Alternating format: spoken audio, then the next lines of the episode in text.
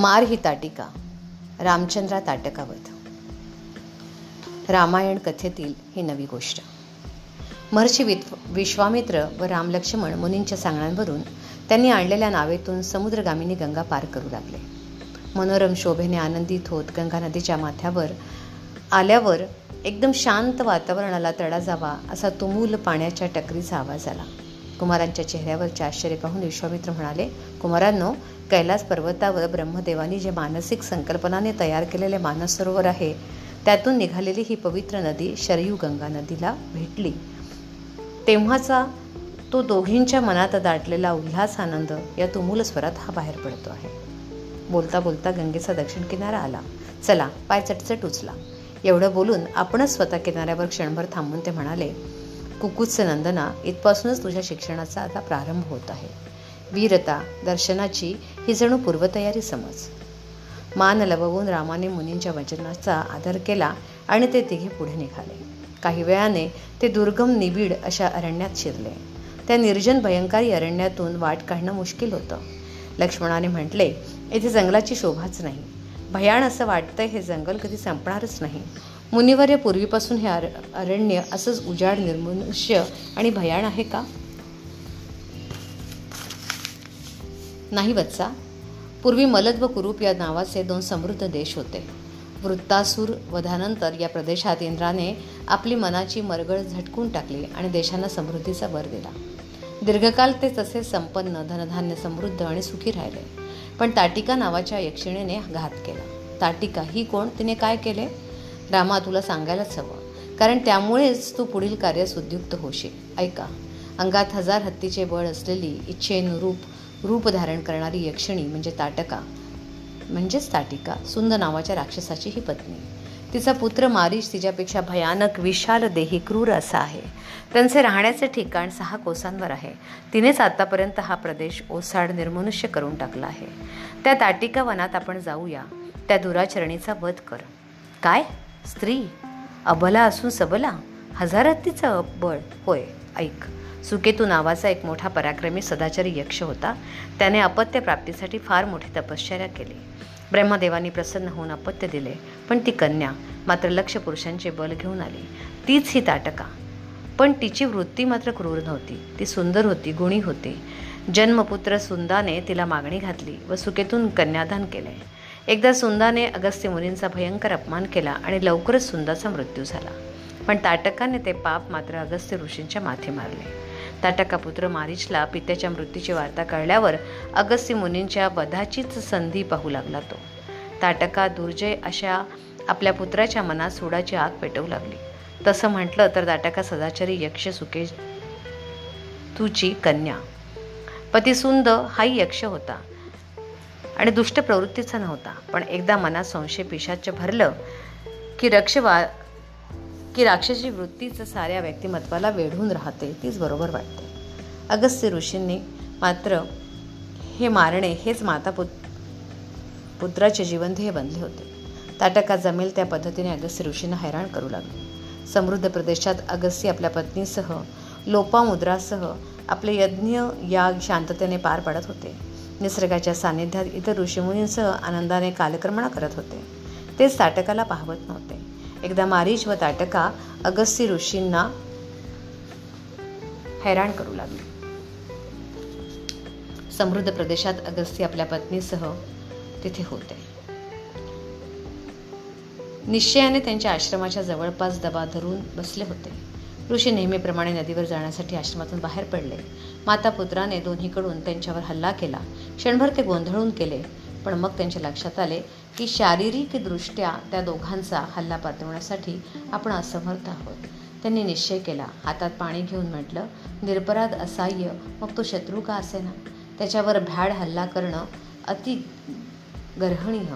म्हणूनच मी तुम्हाला शाप देतो. देवयोनीतील यक्ष ना तुम्ही किती देखणे तुम्ही? महायक्षी.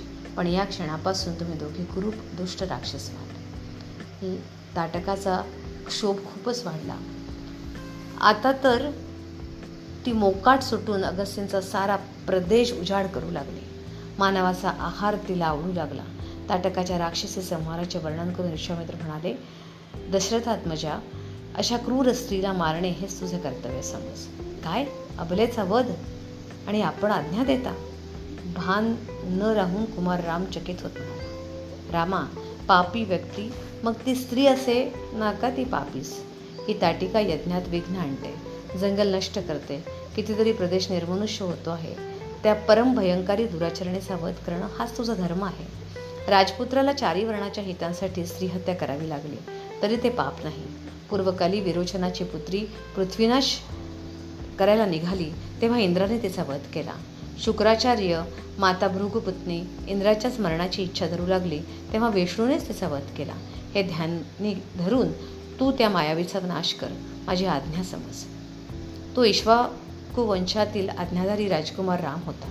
म्हणूनच विश्वमित्र मुनींची आज्ञा शास्त्रवचन मानून आपण कार्यसिद्ध आहोत हे समजावे म्हणून रामाने धनुष्य मध्यभागी मुठीत पकडत प्रत्यंचेवर तीव्र टणत्कार केला. त्या आवाजाने तो सारा प्रदेश थरारला. ताटका प्रथम किंकर्तव्य मूढ झाली. हा भयाचा अनुभव नाव नवाच होता. पण स्वतःला सावरत आपली राक्षसी वृत्ती आणत ती आवाजाच्या दिशेने निघाली. सावध समोर दिसताच ती बेभान झाली. चेहरा विकृत झाला. जबडा फाकला. तिच्याकडे दुरून पाहत लक्ष्मण म्हणाला ज्येष्ठ भ्राता बघितलंच यक्ष किती देखणे असतात. पण आता तिचे हे राक्षसी रूप ती क्रोधयुक्त मुद्रा संतापाने लोमणारा खालचा ओठ एखाद्या भित्र्या पुरुषाचं हृदय विदीर्ण झालं असतं. तुझ्या प्रत्यंच्यावर ताणलेला शर तिचं हृदय विदीर्ण करण्यास समर्थ आहे. मग विचार कसला? म्हणा पण अजूनही मन होत नाही. स्त्रीवध पण काय करू? गुरु आज्ञा. जितकी कालगत होईल तितकी ती दुर्जय होत जाईल ही भीती. इसे हातपाय कापून इसे हातपाय कापून टाकतो आणि तिला परतवतो. श्रीवध पापच. या संधीचा फायदा घेत तिनं दोघांच्या भोवती धुळीचे ढग निर्माण केले. दगडांचा अविरत वर्षाव तिच्या अंगातील हजार हत्तीचे भळ त्याचे प्रदर्शन होत होते. माया बलानं असंख्य रूपे घेऊन त्यांना भिवती होती गर्जना करत मानव जातीचा उद्धार ती करत होती. विश्वामित्र मुनी टिपेच्या स्वरात आज्ञा करते झाले रामा दया नको. ताटका आता चिडली. एखाद्या वज्राप्रमाणे ती रामावर आदळणार. त्या क्षणी रामाच्या धनुष्यबाणाचा बाण तिचं हृदय चिरून आर पार गेला. रामावर उलटी होऊन हल्ला करणारी हवेतच दोन तीन पलटी मारून धडाम करत तिचे धूळ धारा धाई धाराक्षयी झाले. त्या रात्री विश्वामित्रांनी ताटका वनातच निवास करण्याचे ठरवले. आतापर्यंत लोकांनी ताटका राक्षसीच्या भीतीने या अरण्याला अजिबात वर्ज केले होते. या कुमारांचे हे अचाट शौर्य ऐकून ते दिग्मूढ झाले होते. आज ते सारे ताटका वनाच्या दिशेने धावत होते. प्रत्येकाच्या हातात काहीतरी भेटवस्तू होती.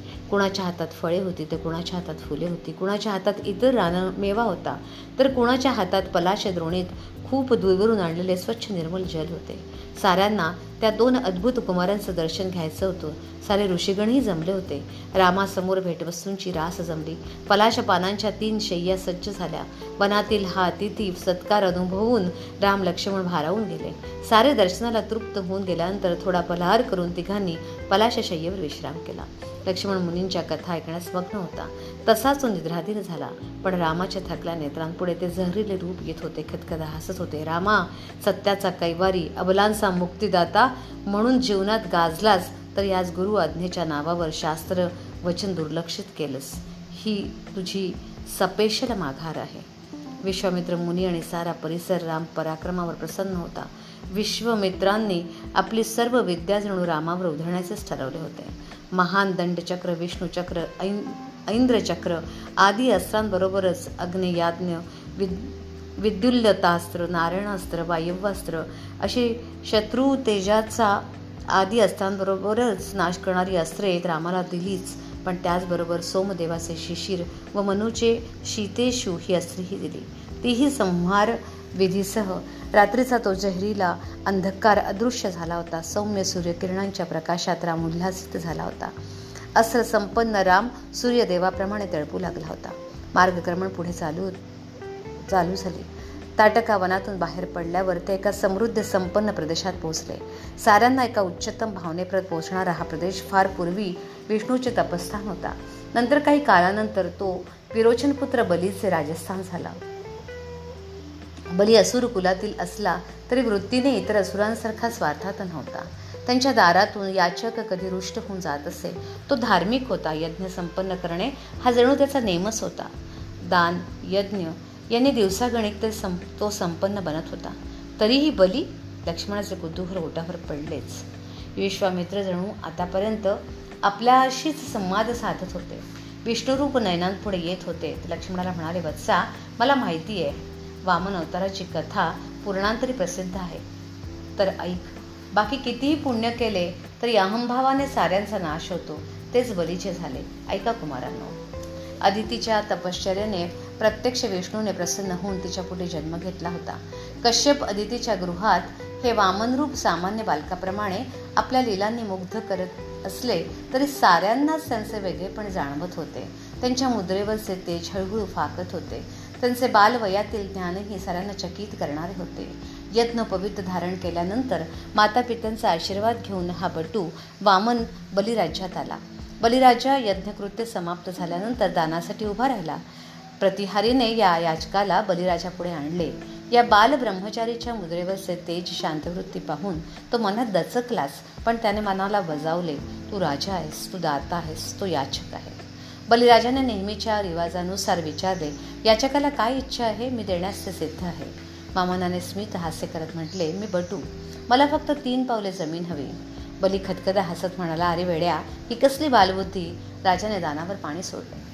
आणि एका पावलात पृथ्वी दुसऱ्या पावलात आकाश आणि तिसरे पाऊल बलिराजाने आपले मस्तक पुढे केले. बलिराजा पाताळात गाडला गेला.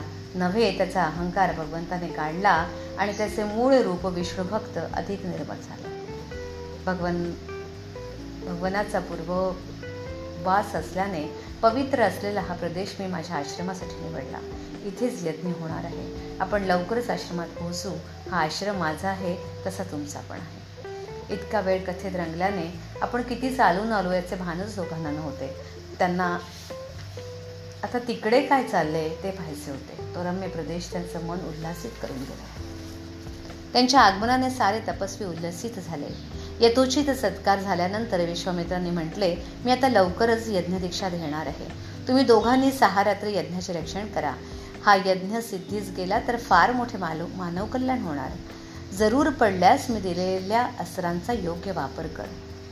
हा सिद्धाश्रम नावाप्रमाणे सिद्ध हो असं म्हणत जमलेल्या महामुनींनी शुभवचन अभिमंत्रित करून कुमारांना यश चिंतिले. प्रणामासाठी वाकलेल्या कुमारांना शुभाशीर्वाद दिले. श्रीराम आणि लक्ष्मण हे विश्वामित्रांचा यज्ञ निर्विघ्नपणे पार पडावा म्हणून अक्षरशः डोळ्यात तेल घालून पहारा करत होते. खरं म्हणजे आजूबाजूचा सारा परिसर निष्कंट करायचा आणि यज्ञ यथासांग पार पडावा असे भयभीत वातावरण निर्माण करायचे अशी दोघा भावांची आत्यंतिक इच्छा. पण मुनिजनांनी दोघांना सबुरीचा सल्ला दिला. कारण हे राक्षस मोठे मायावी असतात. असे इतर शत्रूंप्रमाणे हाती येणं ते कठीणच. शेवटी सर्व पृथ्वीज ऋषीमुनींचे म्हणणे मान्य करून दोघांनी केवळ यज्ञाच्या स्थानाचे रक्षण करणे एवढेच आपले कर्तव्य समजले.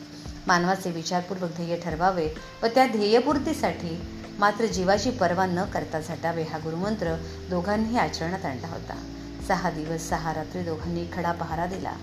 सावधानेत बारीकसे छिद्रही विनाशाला कारणीभूत होईल व त्यामुळे गुरुची कुलाची आणि मात्यापित्यांची केवढी बदनामी होईल हे दोघेही जाणून होते. सहावा दिवस दोघे एकमेकांना सावध करत होते. हा शेवटचा विजय कोणाचा? कुश चमस स्त्रक समिधा आदी पूजा साहित्याने सुशोभित यज्ञवेदी विश्वामित्र ऋत्वीज यांनी घेरलेली ती पवित्र यज्ञभूमी होती. अग्नी प्रज्वलित झाला. यज्ञशास्त्रीय मंत्रानुसार विधितंत्राने यज्ञाचे सोपस्कार सुरू होते.